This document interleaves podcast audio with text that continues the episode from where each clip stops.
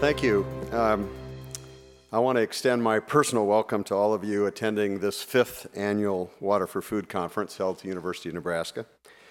For those of you who have been here from the beginning, the transition from an exploratory meeting to a global conference is quite remarkable. Our first conference in 2009 focused on whether the world was ready for another institute focused on water to produce food, and if so, whether the University of Nebraska was a suitable location.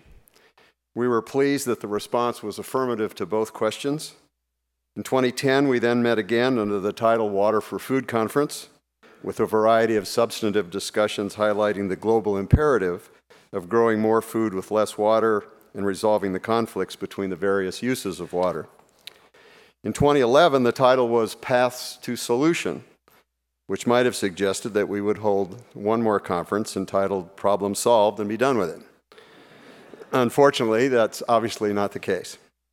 I think it is not hyperbole to suggest that solving the water problem, or perhaps more appropriately, the food problem, emerges as certainly one of the most critical issues of our time.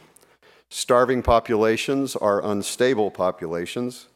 Governments with starving populations are unstable governments. There is increasing recognition that food security is commensurate with national security, and once food production becomes an existential threat to any government, the economics that might drive a country to trade rather than self produce cease their relevancy.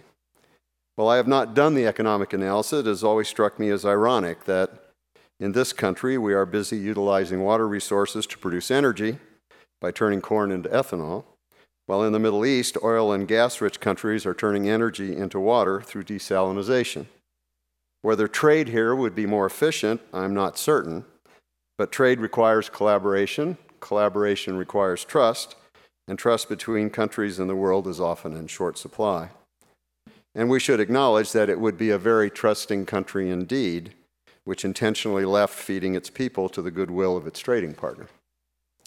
I certainly have the privilege to represent the university, currently have the privilege to represent the University of Nebraska and the Daugherty Water for Food Institute in a project as part of the general MOU we signed with USAID aid pursuant to President Obama's Cairo commitment to assist the Middle East is engaged in an effort to secure collaboration among the water centers in the Middle East and North Africa.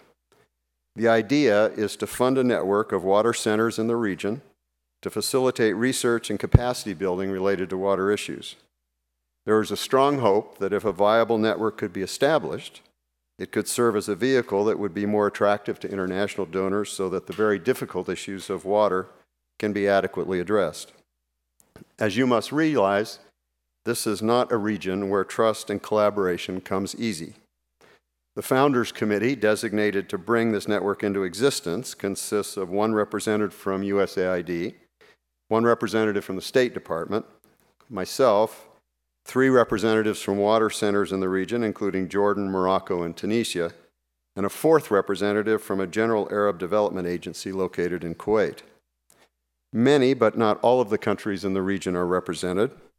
Israel has re- recently become a member, and this has caused some of the Arab countries to reconsider. The Arab Spring has also created some disruption in this effort. The Founders Committee's sole purpose is to get the network established and then to transfer governance to its board of directors. We are in the early stages, but thus far there have been good collaborations and thoughtful dialogue. Certainly, we recognize difficult organizational issues lie ahead, such as where to locate the network, how to assure its member countries a suitable voice in the network's affairs, and how to share research funding across the region. There are also issues associated with creating a network governance structure that would give donors confidence that its resources would be used wisely. And there are significant differences between the water challenges of countries like Jordan and the challenges in Qatar or Oman. This may be more difficult than trying to get various university disciplines to cooperate. But the importance of providing research capacity and talent to management of water resources to a highly charged region cannot be underestimated. The diversity of cultures, the diversity of resources, the diversity of water issues across the region present real challenges. And in this region, region, issues associated with water use for urbanization and sanitation are very intense. But as with all work in developing countries, building indigent talent and capacity in the long run is demonstrably better than relying on external aid. I tell you this story because a growing theme in all of the discussions yesterday and throughout the course of this conference about water relate to forging regional, national, and international efforts to address what is, in the end, a global problem. It is clear that regional cooperation is essential, whether it is among states in the same watershed, or the same cultural region, or merely in proximity, where advances in one may cause negative consequences in the other. Certainly, if we can achieve success in the MENA region, it would give hope that it could be done in less contentious regions as well. Of course, I need not preach to those of you about the challenges ahead or how important it is that we address and overcome them, so I won't preach further. We do know that whether it is securing a water supply in Qatar, or reclaiming the desert in Israel, or improving the efficiency of irrigation in the fields of Nebraska, we face a common enterprise of critical dimensions. We can be thankful that the issues of water have attracted the world's attention, and those of us at the University of Nebraska are pleased to be playing a role in that effort. We are pleased with the expertise that this conference has been able to attract and the partnerships that we have been able to form across the world.